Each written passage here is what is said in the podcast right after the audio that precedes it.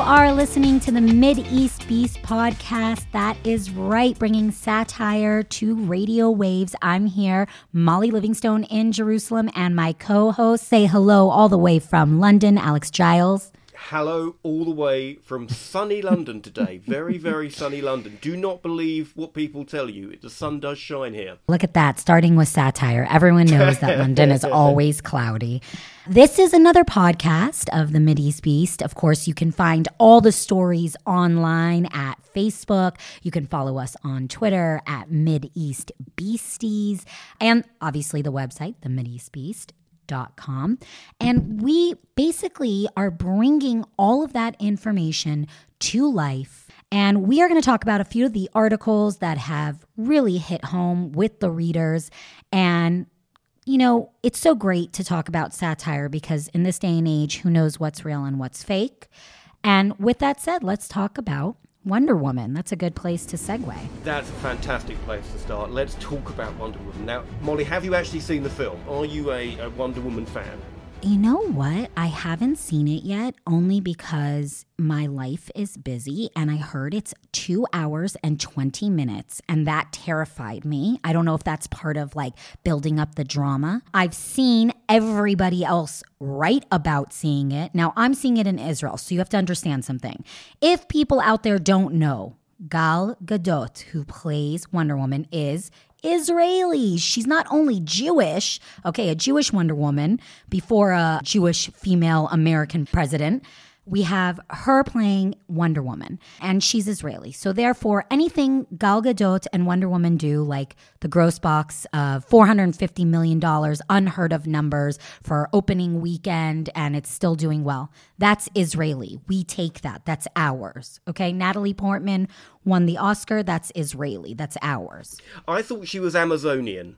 Wonder Woman. This is, I guess, the confusion, and this is why we wrote an article about this because I was under the impression, and I may be wrong, I know a lot of mm-hmm. fanboys listening now are going to push me on this because I confess I am not as comfortable with the DC universe as I am with the Marvel universe. So if we were talking about the Avengers right now, I'd be um, I'm, I'm, I'm very cool about that. Wonder Woman, I never read the comics. Read a lot of other comics in my youth, didn't read Wonder Woman, but I have a suspicion that she's neither Israeli or actually Jewish. But I, I haven't tested this theory. Okay. I, I, believe so she is Amazonian. You you just sound like everybody out there who you know wants to BDS this film, which you know you're in this denial. Yes, I guess you're correct in that the character Wonder Woman is Amazonian. And she looks it. She's so beautiful and hot, but also Israeli women are beautiful and hot. And that's probably why they chose, I think, Gal, because Israeli women fun fact, are like ridiculously attractive. That is true. That is true. I've been there. That's true. And I don't mean to be offensive in any way to British people, but as we stated already, the cloudiness does make you rather pasty. And yep. I've learned yep. that you not only have sunblock, but you have something called after sun. which is, is, true. That is true. Yeah, that's the most white thing you can do. Come on, yeah. wear, wear sunscreens. That's what did, didn't didn't your parents and your dad tell you to wear sunscreen? Isn't that like a thing? I mean, I know, but this is, and maybe this is part of Gal's whole thing and why she could transform so easily into Wonder Woman. They just have this natural, like she can defend herself from the sun. You know, she okay. only gets prettier and they're always on the beach, Israelis. Okay, we have beautiful beaches. They're always playing a horrible game called Matkot. It's like tennis without any of the enjoying parts and the loud parts, and then a little ball that hits you in the face no matter where you are on the beach. And you can hear it in your dreams. It's like tick, tock, tick, tock. So they're always playing that. They're always in perfect condition. And I think that's why she was really chosen because let's be honest. I mean, acting skills are not. She's got to fit in the suit and look good. Yeah, I couldn't do that role. It's true. Yeah. Right. Not only for that. Your dog has an opinion on this. My dog is an Arab Israeli dog, so he's coming from a different point of view altogether. But yeah. So in the article, which is on the Mideast Beast, Israeli Palestinian conflict ends after Lebanon, Tunisia ban Wonder Woman let's talk about what this article is about. I think I think you've summed it up beautifully. Is this? Thank you so of... much. I read the title. That's what the title's for. It's this crazy idea that you take a fantasy universe where clearly, well, I say a fantasy universe. Obviously, the movie people haven't seen it. It is kind of technically it's based in the First World War, so these are kind of re- real events. But as I say, Wonder Woman, as far as I'm aware, is, is is not a real person. But the Lebanese government, the Tunisian government, have banned people getting the chance to watch this movie because she's Israeli. And you wonder what do they think that actually accomplishes? It is as you as you said, it's like a sort of a, a BDS to the extreme. And when, when did we get, and that's what we want, perhaps we wanted to chat about, is what point did we get to a situation in which everything everything, every every cultural thing, a Wonder Woman movie has to be engulfed in seen through the lens of of the Arab Israeli conflict. When did that happen, Molly? I think it happened in 1997, um, December 12th. No, I have no idea. It's just been this slow snowballing. And it's very interesting to see who are the leaders of this effect. Is it politicians? Mm-hmm. Is it the media? Is it college students who need more and more safe spaces on campus where you cannot talk about these things? You cannot say the chair is brown because you're clearly racist. Mm-hmm. You cannot buy a certain avocado because you're anti someone. Which I remind you, please, most of these people are shopping at stores, clothes that come out of sweatshops, but that is never as important as banning movies like this. And that's real, by the way. I mean, that's not the satire. It's the truth, is what you're saying. The article is, in fact, based on reality. It's yeah. not you making up anything. Well, yeah. then obviously you get into details where you fudge it. Yeah, let's be clear that the, the IDF has not been dismantled of the basis of this. Yeah, absolutely, that, that is true. There is so there is sadly not an Israeli-Palestinian army of peace and love. Much as frankly, that sounds like a cool thing to have. I don't um, know. I was just at the Gay Pride Parade, and I definitely saw something like that there. Okay, well that's cool. There's always hope, isn't there? yeah. You know, you know, it's one of those things where instead of people having serious conversations about the problem and trying to do serious things to build bridges and to try to find some solutions. You do something like this, you ban a movie and think that's actually accomplished anything.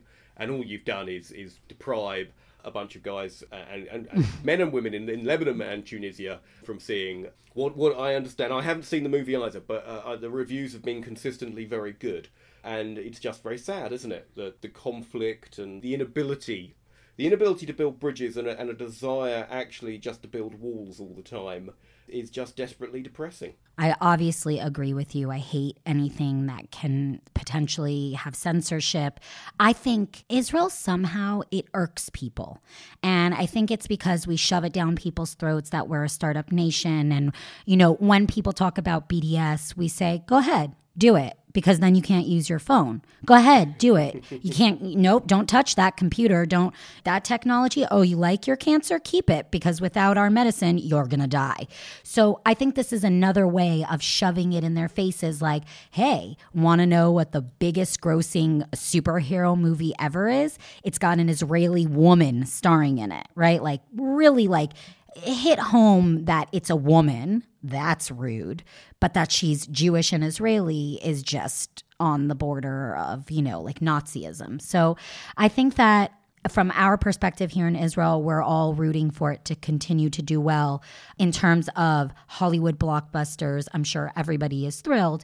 And then, right, there's this weird, growing, anti find something wrong with anything movement and it's from college campuses all the way to Lebanon, and you're depriving people. They've got war surrounding them.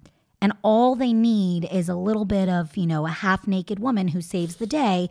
And maybe, as you said, that's the hope that we need to all come together. Molly, as you say, we can all come over Wonder Woman. Just Very dirty. Yes, that I'm was... sorry. Look, it was an open goal, wasn't it? I'm sorry. I apologize. Yeah. So that's going to be the sequel to the movie, or at least it'll be found on Pornhub.com. And when we get back, we are going to talk about oh the pain that it is England, your your part of the world, man, is is really having an effect.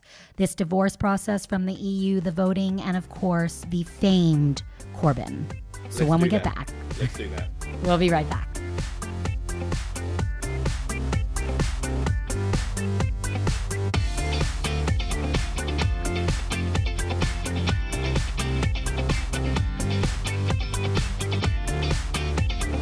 And we are back here on the Mideast Beast podcast. Don't forget, you can read all your satirical news about the not funny place that is the Middle East on Facebook at the Mideast Beast, on our website, obviously, also the MideastBeast.com, and follow us on Twitter at Mideast Beasties. I'm here in Jerusalem, Molly Livingstone, and Alex Giles is over in England.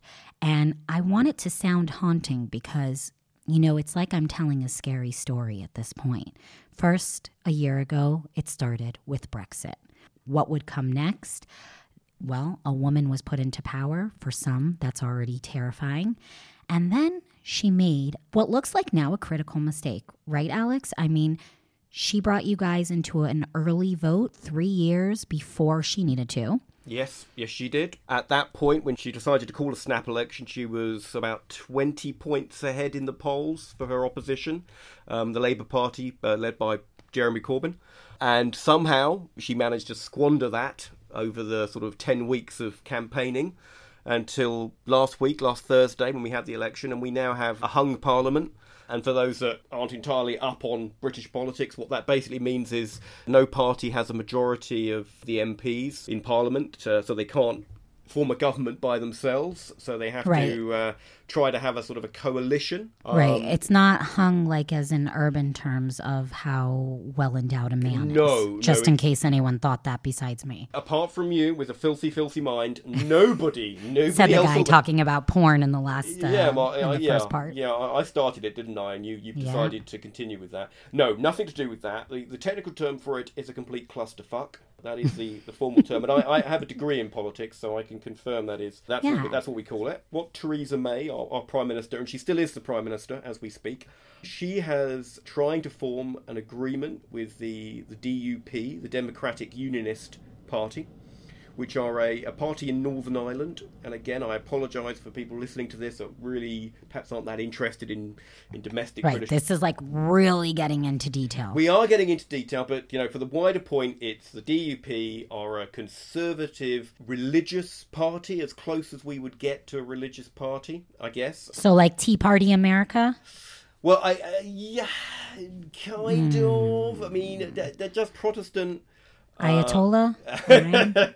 yeah, figure this out. Yeah, left of that, kind of maybe a little bit left of the tea. I mean, yeah. Uh, let's just say ISIS? seriously not as bad as ISIS, but they are Okay. they are, they are creationists. They believe the world is four thousand years old. They are anti-gay rights, anti-gay marriage, anti-abortion. Where do I sign up? Yeah, Yeah, where where, do you sign up? So Theresa May has decided that what would be a great idea is for the country to be run basically like by the Handmaiden's Tale scenario. That's that's what we're looking at. Hmm. She thought that would be a good idea, and we are right now as we speak in the throes of that negotiation. So that has led to the situation which would be unthinkable a year ago when this article that we're talking about about Jeremy Corbyn was written that Jeremy Corbyn leader of the Labour Party it is not impossible that he could be prime minister. Maybe not this week but there is a likelihood we will have to have another election because these types of sort of coalition agreement minority governments tend not to last very long in this country. They don't happen very often it's more likely that in six months or so there'll be another election and given the amount of improvement that jeremy corbyn has made it is not impossible so yeah so we can so we can talk about jeremy corbyn molly i mean that's i think that's Yeah. that's- Okay, first of all, you said something a while back. You, you just grazed over it, and I think it's because you're British, but you called it a snap vote, a snap snap election a yeah snap election. And I think for anyone listening to that, imagining British people snapping, like that is kind of like a dance. I can't even, it's just so disturbing that. Okay, fine. I move from that now. So now the article itself, Mossad confirms Jeremy Corbyn, probably not a big deal. I want you to explain, as though it was like a Tinder profile for him, who he is. Because when I hear it as someone who knows Hebrew, what's really interesting, and I'll say this before you get into his Tinder profile. He's come off extremely anti Israel. It seems like he's also an anti Semite. I don't know if that's just me being like an angry Jew, but Corbyn is like Korban. And Korban is, I'm looking to my uh, more religious producer, Scott. Korban is the sacrifice. Yeah. It's it's sacrificial. So for me, this guy sort of is the sacrificial lamb, but like in the worst way. Like he's going to ruin it for us all. And why do I say that? I mean, why is this article, which was written, as you said, about a year ago, why are we talking about it now? Mossad being the Israeli sort of CIA, confirming that he's not a big deal, whereas you just said there's a little potential he could become prime minister. Yeah, so. I mean, yeah, I mean, all also Jeremy Corbyn. For those that don't know, he's been in the Labour Party since dinosaurs were running around. Obviously, if yeah, if, we had if, a guy like that, Shimon Peres, but he just died. Okay, well, if you know, obviously back to the DUP, so you believe that dinosaurs and men were running around together. So you know, just uh, bring that back, bring that back full circle. That's what the DUP believe. So Jeremy Corbyn's been in the Labour Party since year zero.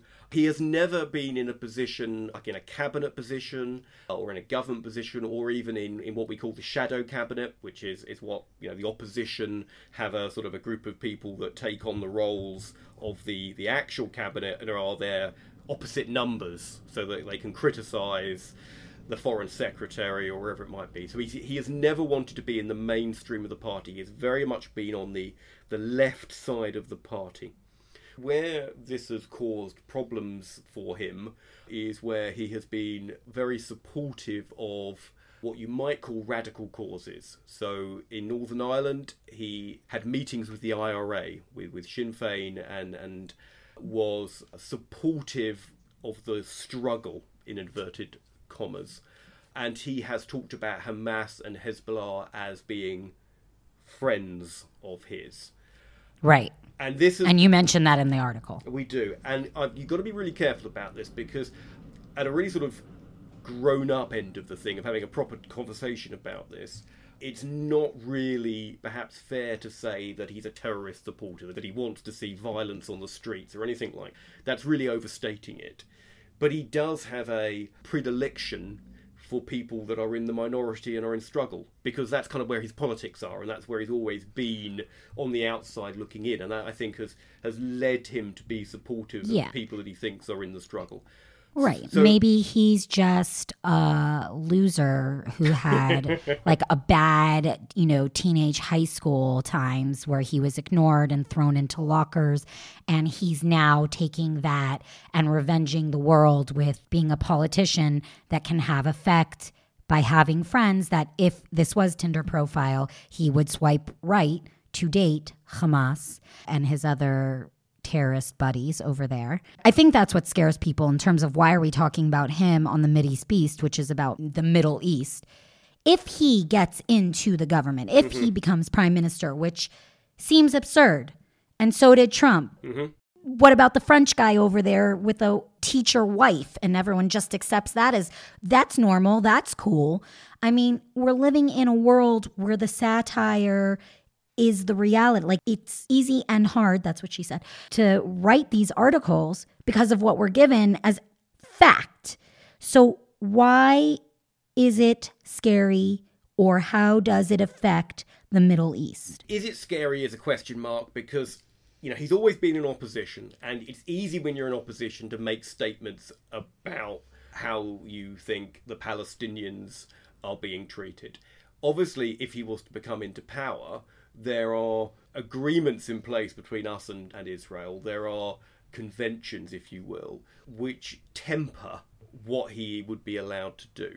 Here in the UK, we do have a good political system. We just do. We have great checks and balances. You know, we have a really good free press. It's kind of interesting because you had a lot of um, British mandated areas here in the Middle East, and then you kind of left. And I wouldn't say you left us with a strong, empowering democracy so much as bureaucracy that makes no sense and creates things like shadow governments for people just to have jobs while picking their noses. Molly, are you trying to suggest that we, the British, had something to do with the Middle East? I'm shocked by that. I don't yeah, I don't think it's a suggestion more as a confrontational bitch slap, but yeah. Can't we just agree to blame the French? I mean, until we have a French yeah. correspondent on this, you know, why don't we just agree to blame the French? That, that's easiest. The French are always going to be the worst, and there's no doubting that. I mean, time and time again, we've seen that. It's not just because they don't bathe properly and created perfume to somehow make us think otherwise. So you're saying, as far as we're concerned, for wrapping up this episode, that as of now, when we're recording this, which again, once this is edited by our producer, Scott, we could have a very different story that is being could. told. We could. Obviously, it will be told differently on the Mideast Beast because that is our job to piss people off, to make them think, to question, and to come with us and attack us so that we have something more to, you know. I just grabbed the air like boobs, so then I stopped. But yeah, Yeah, this podcast has just really slid downhill Sexual. when it comes. Yeah, it's gone very sexual. I mean, I think that satire and sexuality often there is a road where they converge. And on that note, Alex, keep us informed about what's going on with your sacrificial lamb over there, Corbyn. I will do my best as well to see what's going on in the Middle East. Maybe sneak over some of that Wonder Woman power to Lebanon and Tunisia, who could use a break from reality. That sounds awesome, and we'll catch up next week. Sounds great. You have been listening to another episode of the Mideast Beast. Find us online at the mideastbeast.com, on Facebook at Mideast Beast. Follow us on Twitter at Mideast Beasties. Right back with comments. Who do you want to hear from? What do you have to say? We potentially care. This has been another episode of the Mideast Beast.